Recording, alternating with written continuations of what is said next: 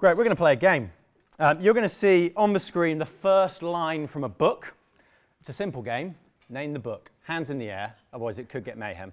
First line uh, The sun did not shine, it was too wet to play, so we sat in the house all that cold, cold, wet day. Live straight up. the cat in the hat, correct. Good. Here's another one. In the light of the moon, a little egg lay on a leaf. Yes. The Very Hungry Caterpillar, correct. One for young and old, if you read The Very Hungry Caterpillar. Final one, a little bit more relevant. Christmas won't be Christmas without any presents, grumbled Jo, lying on the rug. Jo sounds, you know, yeah, great. Little Women. It is Little Women. It is Little Women, that's good. How stories start matter, don't they? When you read the first line of a story, you go, oh, that's my first line, I'm going to leave it on there. They're deliberately written by the authors, aren't they? When you set up a story, you deliberately write it in a simple way. They set the tone, they give us headlines, they introduce the main characters, except for Matthew, seemingly. So, if you like me, when you maybe read that first chapter, the first line of a biography of Jesus, you're expecting something different. You went, well played, Mike, but that's a long list of names and very, very repetitive. It seems a bit of a weird way to start, doesn't it? I, am not sure I've ever seen a nativity play which starts that way. It would, it, the kids would be bored, they'd be out the door within a few minutes, wouldn't they? Well, as we said, all of the Bible is relevant, all of it is true, and what Matthew is doing here, the guy who wrote this book, it's utterly deliberate, it's completely groundbreaking, and he's telling us right at the start, as Si helpfully introduced, that the King of all kings has come. For first century Jews reading this, and it's so important when we read any scripture, we, we get into the mindset of what would the first readers have understood this to mean. He is saying everything from the Old Testament, all the books beforehand, up to now is here. The promised king has come. Right here in this list of names, we learn so much about the baby we think about this Christmas time. And I don't know how maybe you're feeling sitting here today. Maybe you've been to church loads and celebrated Christmas many times. Maybe this is your first time ever in a church. Welcome. Maybe you've come just because it's Christmas. Great. But whatever stage we're at, whatever we're coming into today with, whatever's going on, we just have a chance now to stop and to listen to what God has to say to us through the Bible. As he said, we believe it's massively relevant to us today. And we have a chance to consider again this man, Jesus, this baby Jesus who grows into a man. And we're going to do that each week and lead up to Christmas just, just think about it with me. The vast majority of the world all stops at this time of the year, doesn't it? Uh, music comes out, presents get bought, families travel. We've just been at Waddesdon Market and it seemed like half of Oxfordshire was there. Uh, people just do things at Christmas they wouldn't do at any other time of year. Uh, and at least in some sense, whether deliberately or not, people are remembering that a baby called Jesus was born 2,000 years ago. That's why we celebrate Christmas. So, as we start to get into this passage, we get into the first few chapters of Matthew in the next few weeks can I challenge you to listen afresh to what the Bible says about Jesus this year? You may have heard it 20, 30, 40 times, but maybe the first time. It's easy just to go, it's Christmas again. Hey ho, let's go through the rhythm. But let's stop and fix our eyes on Jesus again this Christmas. Our whole world is literally divided into before Christ and after Christ. It was a cataclysmic event. And Matthew doesn't start like a usual first line of a book he starts with this family tree. And I think there's loads we can learn here, but there's three main things we're going to pull out today. Firstly, we're going to see that Jesus was a real man, is what Matthew's claiming here. Two people uh, went to a group in Papua New Guinea. I'm not sure where that is, somewhere in the Pacific, I think. Correct me if I'm wrong afterwards. Uh, two uh, people went to this group. They're called the Binumarien people. They speak a language which had never had the Bible in their own language. So these guys went to translate the Bible for them. They devoted years of their life, literally years of their life, to translate the Bible for these people. And there was one point in the process where one of the Binumariens, we'll call them, got incredibly excited. And it was with these verses in Matthew 1. And we gave Mike a round of applause, but I'm not sure it's because we went, I'm incredibly excited. We're just well played for reading it. Um, this Binumarien, he said to one of the translators, We must gather everyone together tonight. This is so important. And the translator was really confused. But they did it, and when it was read, the place was silent. When they were done reading, one of the leaders, one of the leaders said to the translator, They said, Why didn't you share this with us before? No one bothers to write down the ancestors of spirit beings. It is only real people who record their genealogies. Jesus must be a real person. He must have been a real man on the earth. That was the view of the Binumariens. Now, you may sit in that camp, you may not. But what this genealogy does is it roots Jesus' story in history. Not a myth, not a fairy tale, not the cat in the hat, but in history. And I think it's worth saying at this point, maybe if you're exploring Christianity today, nearly every single historian in the world would say that a man called Jesus was born in Bethlehem, but a man called Jesus lived on the earth around 2,000 years ago, but he died on a cross and his body was never found. That's pretty much agreed from historians whether they want it to be true or not. He was real, he did come, and he had ancestors, which we've just read through here. And as we're going to see, the claim is that he wasn't just a man. He wasn't just a man born in Bethlehem. For us, as we believe here at Town Church, for people around the world, we believe he was God coming to earth. And it's a claim which provokes a response, doesn't it? It's a big claim. A genealogy in those days is a little bit like a CV today. Um, it's saying, This is who I am. So, of course, in places it's selective, just like in a CV where we bring different things to the fore depending on the job. But in writing this genealogy, Matthew is wanting us to see certain things about Jesus. So, firstly, he has a traceable history, that he's a real man. Secondly, and really importantly, we see that Jesus is the promised king. Look down at me. If you've got your Bibles open, look down at me at verse 1. Verse 1 says, This is the genealogy of Jesus the Messiah, the son of David, the son of Abraham. What does the Messiah mean? Well, Matthew is saying this is the promised king, as I said, in which all history converges. Jesus defines the periods before him coming and after. And for an original Jew reading this genealogy for the first time, he's saying really significant things here through his family history, much like somebody marrying into the royal family in the old days might have had to prove their royal uh, blood, he's claiming we see Jesus' royal blood through his family line. There are loads of names, but let's focus where Matthew does in verse 1. Jesus the Messiah. Messiah means the anointed, anointed one. And Matthew is saying this child, this baby born in Bethlehem, was the promised king, the promised king of Israel, the promised king of the world. It's a big claim.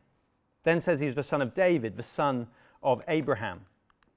Both of those figures, you may have heard them. You may have heard them in Sunday school a long time ago, or just hear them. I'm not sure we sing about them in carols, you never know.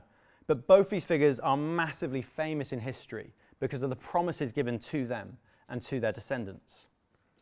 Genesis 12, that Genesis is the first book of the Bible, we meet Abraham. And God promises to him this He says to Abraham, I will make you into a great nation. I will bless you, all peoples of the earth will be blessed through you. Through your offspring, all nations will be blessed. A writer and pastor from London, John Stott, he once said, It may truly be said without exaggeration that not only the rest of the Old Testament, but the whole of the New Testament are an outworking of these promises of God. He said to Abraham, I will make you into a great nation. I will bless you. All peoples on the earth will be blessed through you. Through your offspring, all nations will be blessed. It's a hugely significant promise. And what Matthew is saying is fulfilled in Jesus' coming. You see, we go right back to the start of Genesis, right back to the start of the Bible, and we're told of the world that was created by God. It's created good, it was blessed. Man and woman lived in the way they were designed under God's rule. Then we're told, as we go further on in Genesis, how that was all lost. With Adam's sin, with his rejection of God's rule, the world came under a curse. And the chapters that follow describe the, the fallout of that. And then suddenly, relatively out of the blue in Genesis 12, I encourage you to read it later, we see this promise, a promise that our broken world will one day be put right. And once again, we will see blessing through Abraham's offspring. Hundreds of years later, we then see that promise focused on the promise of a king, a king to rule God's people. Firstly, we see that promise focused on King David. David and Goliath fame, if you've not heard of him before. And notice in verse 6 of our passage, if you look down with verse 6, David is the only one called king. Jesse, the father of King David. There's loads of kings in this genealogy, but he's the only one with that title here. Uh, David was Israel's first proper and good king, a great king, by no means a perfect king, not the one true king. You see that in verse 6. We see the reminder there of the scandalous affair he had with Bathsheba, here called Uriah's wife. David committed adultery with her and then had her husband killed. So, by no means a perfect king. But for most of his life, he seeks to be faithful to God. And there was then another promise, a prophecy that there would be a greater king to follow in David's line, a son of David, as Matthew says here. A promise that said from his descendants, one of them would reign forever and ever and ever and sit on David's throne. We see this in 2 Samuel 7. The prophet Nathan says to David, He says, The Lord declares to you that the Lord Himself will establish a house for you. When your days are over, and you rest with your ancestors. I will raise up your offspring to succeed you, your own flesh and blood, and I will establish his kingdom. He is the one who will build a house for my name, and I will establish the throne of his kingdom forever. I will be his father, and he shall be my son. Now, put yourself into the shoes again of that first century uh, Jewish person, whoever you are in your head, Palestine 2,000 years ago.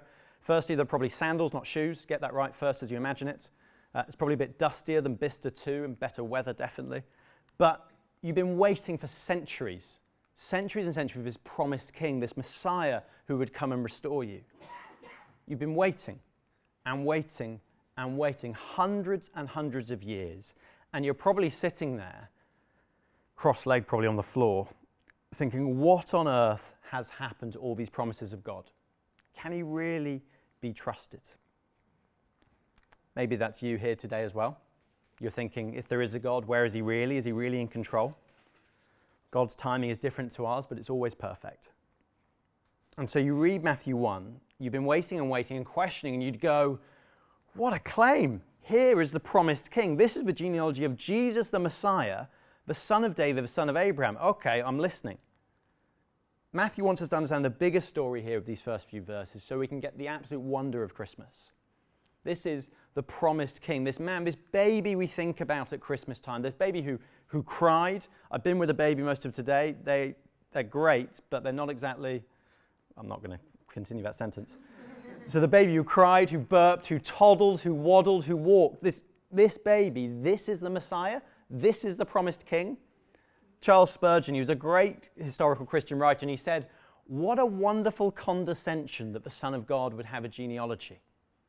What that means is he's just going, how utterly mind blowing that God would come to earth, that God would love us so much, and instead of treating us as we deserve for our rejection of his rule, for our rebelling against him, for the times when we go, thanks so much, God, for creating me, thanks for giving me all these good things, but actually I'm going to go and live how I want to live, thanks. Instead of treating us as we deserve, he sends his son, Jesus, from the absolute glory of heaven to come as a human child. We sing about it in the carols so often to come as a human child with the sole purpose to take the punishment we deserve on the cross so we can have eternal life and a relationship with Him. Let's not lose the wonder of that this Christmas time. I'm so in danger of doing that year on year on year, Christmas again and again. Let's not lose the wonder of that. We're reading that book. Um, it says in my notes, we're reading this book. So imagine this book in my hand, uh, Christmas time. Uh, they're free, they're a gift from us. You please do take them. Anyone can take them. They're great at unpacking in a real, they're short. Massive selling point. They're short, five minutes, once a day up until Advent about the Christmas. And I read today's. Don't know if anyone else read today's, but it struck me on this point that this baby, this baby in a manger, is God Himself. Let me read. Tim Chester, who writes it, he says this as we think about this. He says, God and humanity are so different. Before God, we're the equivalent of bacteria on a petri dish. How can God communicate with us? What language can He use? Even if we could hear words from Him, how could they say anything that we could comprehend? The good news is that Jesus is the Word of God, in whom we hear God. God has accommodated Himself to us in the most incredible way. He's become one of us. It's as if I transform myself in a bacterium to communicate with other bacteria.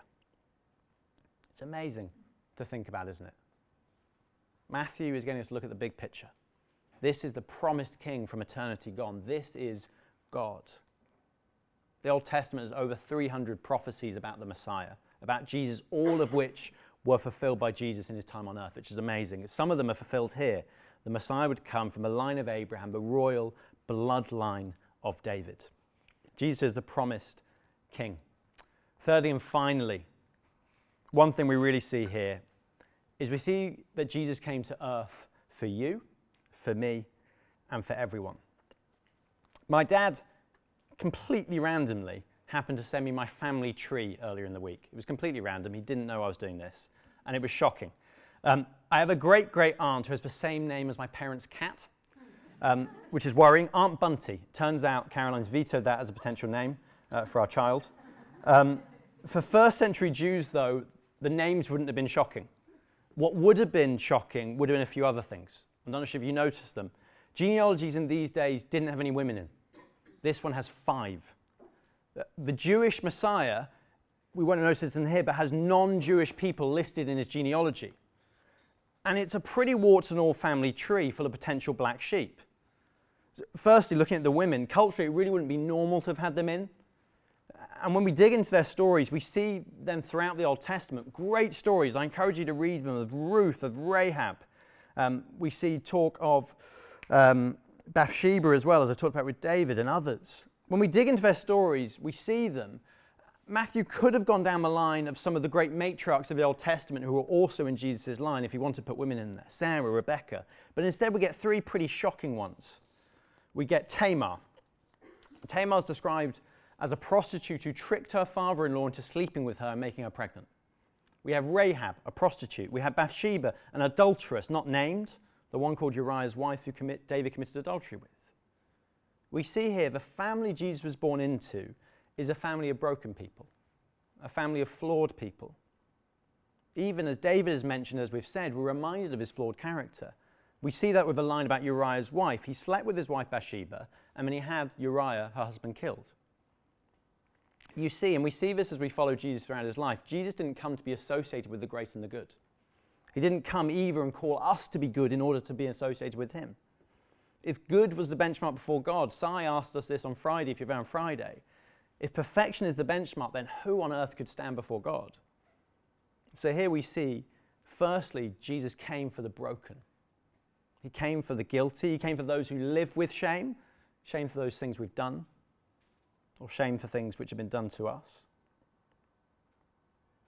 Talking about family trees, the story is told of a man describing a black sheep in his family, in his family trees, talking to another family member. One member of the family had been guilty of a terrible crime and unfortunately was eventually executed by electric chair. The family member was embarrassed. He tried to put a gloss on it as he described uh, this family member to someone. He s- described him to someone. and He said, Uncle Sid, he uh, worked for the Ministry of Justice. Eventually, he was given a chair in applied electronics. Strong ties kept him there until he died. His death came as a great shock. Sometimes we prefer to hide our past, don't we? Jesus doesn't do this. Jesus came for broken people. Secondly, he came for everyone Jews and Gentiles. Jews are the people of Israel, the nation set apart by God. The Gentiles, everyone else, probably the vast majority of us in this room, uh, Gentiles. In Paul's letter, the Apostle Paul, a guy who wrote in the New Testament, he writes a letter to a church in Galatians, in Galatia, and he says that because Jesus came, he says there is neither Jew nor Gentile, neither slave nor free, nor is there male and female, for you are all one in Christ Jesus. If you belong to Christ, then you are Abraham's seed and heirs according to the promise. Matthew is saying here Jesus is bringing in a new kingdom. And that was always part of the plan. Think back to the promise of Abraham I'll make a blessing, make you a blessing for all nations. God has not just been for his people, Israel, but for those outside of that nation from the beginning, as we see in this family tree, which is full of Gentiles. And the next story in Matthew, we're going to see we see the wise men, men from the east, and at the end of Matthew's book, we see Jesus' call to proclaim the amazing news to the ends of the earth. Jesus didn't just come for a specific group of people, for a specific nation. He came to save everyone. And this Christmas time, let's remember Christmas is not just for children. Not just for functional families. It's not just for the religious, not just for the moral, not just for the upright. Christmas is for everyone because Jesus came as king for everyone. So be encouraged as we look at Jesus' family tree. Nothing is too broken or shameful for God. No one is too broken or shameful to be loved by Him. and be challenged that He came for you. He came for me, He came for everyone because we needed Him to. And as we finish, here's the thing uh, most of us want to conceal the most disgraceful events and people in our families. I was describing something from my family tree when I got it sent through to Caroline on Thursday when my dad sent it. Uh, and she gasped and said, Wow, your family's more twisted than mine. Um, potentially true. and, we, and we hide it. I hide it. But not Jesus. He goes out of his way here to draw attention to the women whose very names call to mind scandalous things, men as well. Why? Well, I think he's wanting to remind us before Matthew even gets into the story of his birth, when all the nativities starts, the great stories we sing about, he wants to remind us why he came. He came to save us in our brokenness. He came to save all of us whether we think we need saving or not. You see, the beauty of Christmas is that the Son of God chose to take on human nature in all of its ridiculousness, and it is ridiculous, and brokenness. He came near to us in our fallen condition, and he himself was perfectly free from sin. And while we read these names of his genealogy, we should make sure we don't forget how low the King of the universe stooped to save the human race, to save us. So, here's a couple of challenges. Firstly, will we remember him? Will we remember this king this Christmas time? As I said, it's easy just to go through the motions, isn't it? The rhythm of Christmas, Christmas parties, secret Santas, mulled wine, lovely time running around with nibbles, all the free little nibbles you get at Christmas fairs. Love that. Christmas tea decorations, cheese, big fan of cheese. And we just repeat that year on year on year on year.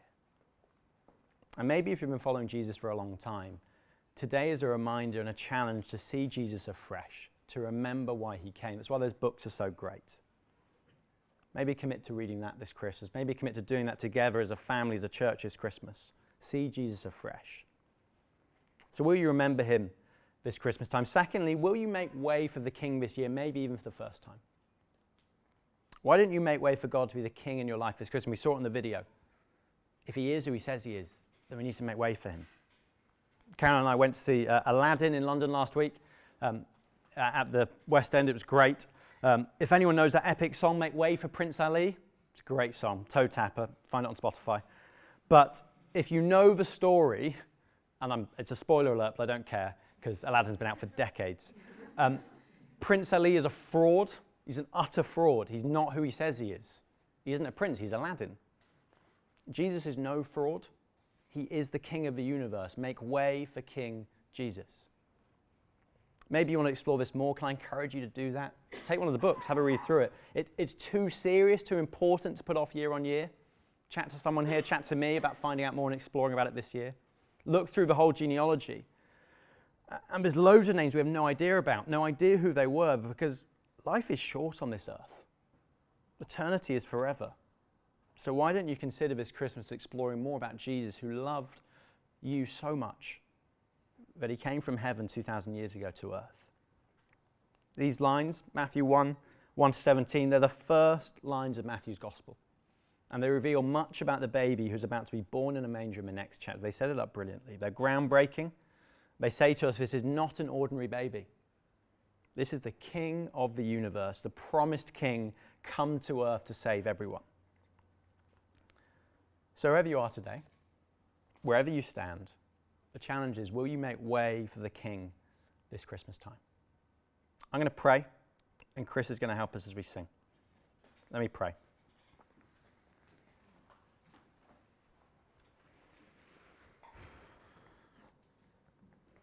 Father God, thank you so much that you sent Jesus.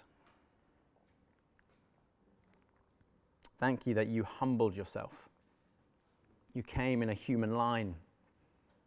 Thank you that you fulfill all your promises. Thank you, Lord, that you came to save everyone, that you got stuck in with the brokenness and the messiness of this world. And you came as the promised king, and you promise for those who put their trust in you that you will reign forever with us for eternity. Lord, we praise you for the outrageous truth of Christmas. Help us this Christmas to fix our eyes on you. Help us to see you afresh, see you for the first time, Lord. Lord, we thank you so much um, for the way you speak to us in your word. We pray this Christmas time, help us to remember you. In your precious name, Lord Jesus, amen.